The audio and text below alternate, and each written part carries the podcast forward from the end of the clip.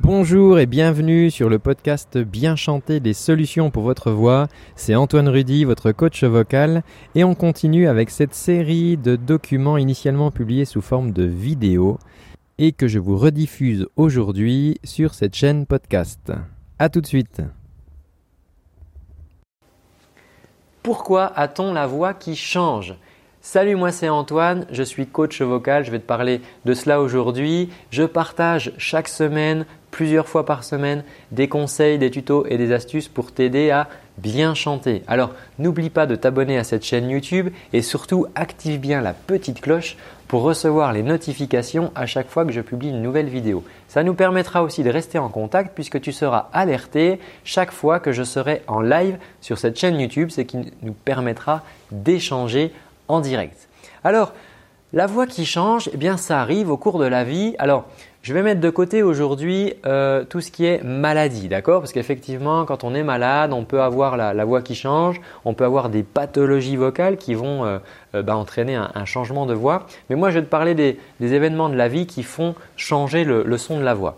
Un des premiers événements, eh bien, c'est la naissance du bébé. Tu sais que la sage-femme attend avec impatience que le bébé crie parce que ça veut dire que les voies aériennes sont dégagées, qu'il n'y a plus de liquide, que voilà, tout va bien et tout le monde attend avec impatience le cri du bébé. Donc, c'est ton premier geste vocal, c'est au moment de la naissance. Tu vas dire « ça y est, je suis là, c'est bon, tout va bien » et voilà comment commence ton histoire avec ta voix.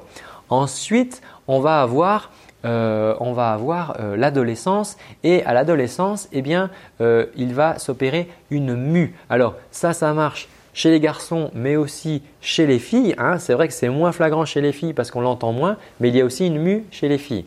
Cette mue qui est en fait un accroissement du larynx. Donc on a le cartilage laryngé qui va vraiment s'agrandir, on a les cordes vocales qui vont suivre et le temps que les muscles se consolident, eh bien, on va avoir cette voix un peu changeante parce que c'est un petit peu comme si tu avais grandi très rapidement pendant la nuit, tu aurais du mal un peu à tenir sur tes jambes parce que tu n'as pas eu le temps de construire les muscles suffisamment rapidement.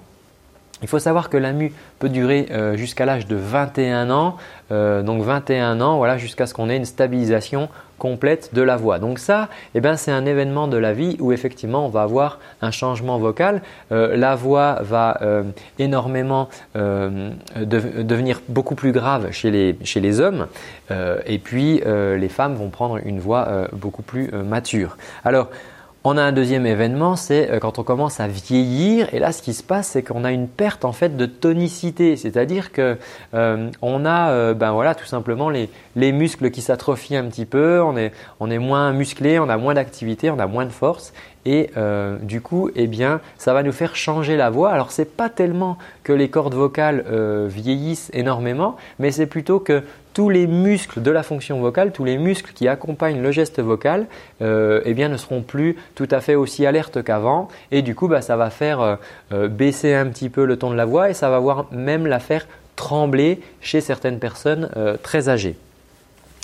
On a aussi tous les modifications hormonales, on a parlé de la mue tout à l'heure, mais on a chez les femmes, pendant les périodes des règles par exemple, on peut observer une modification de la voix. Chez certaines femmes, ça va être beaucoup plus présent que chez d'autres et c'est pareil pendant la grossesse, étant donné qu'il y a énormément de modifications hormonales, la voix peut aussi changer. Il y a d'ailleurs certaines artistes chez qui c'est notifié dans les contrats, donc voilà, il y a certains jours dans le mois où elles ne vont pas chanter pour préserver leur voix tout simplement.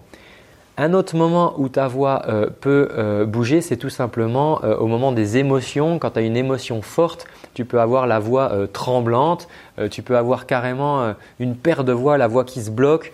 Par exemple, si tu es paralysé par la peur, si tu es très ému, tu vas avoir la voix qui va trembler.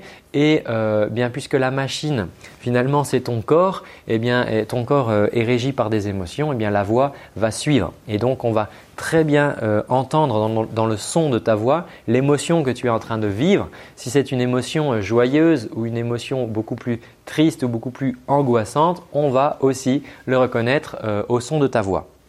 Alors j'espère que cette vidéo t'aura intéressé, n'hésite pas à la partager à tes amis. Moi, pour t'aider à aller plus loin, j'ai réuni les conseils des meilleurs coachs. Tu sais que j'aime bien apprendre des meilleurs, donc voilà, j'ai travaillé avec plusieurs coachs vocaux dans le monde et j'ai réuni leurs meilleurs conseils que je te propose de t'envoyer chez toi dans ta boîte mail dès demain. Alors pour ça, rien de plus simple, il te suffit de cliquer dans la description, il y a un petit lien, tu verras s'afficher en cliquant dessus un panneau sur lequel tu pourras renseigner simplement ton prénom et ton adresse mail et dès demain, je m'engage à t'envoyer les meilleurs conseils dans ta boîte mail. Eh bien écoute, moi je te dis à très bientôt, passe une excellente journée et surtout prends bien soin de ta voix. Ciao !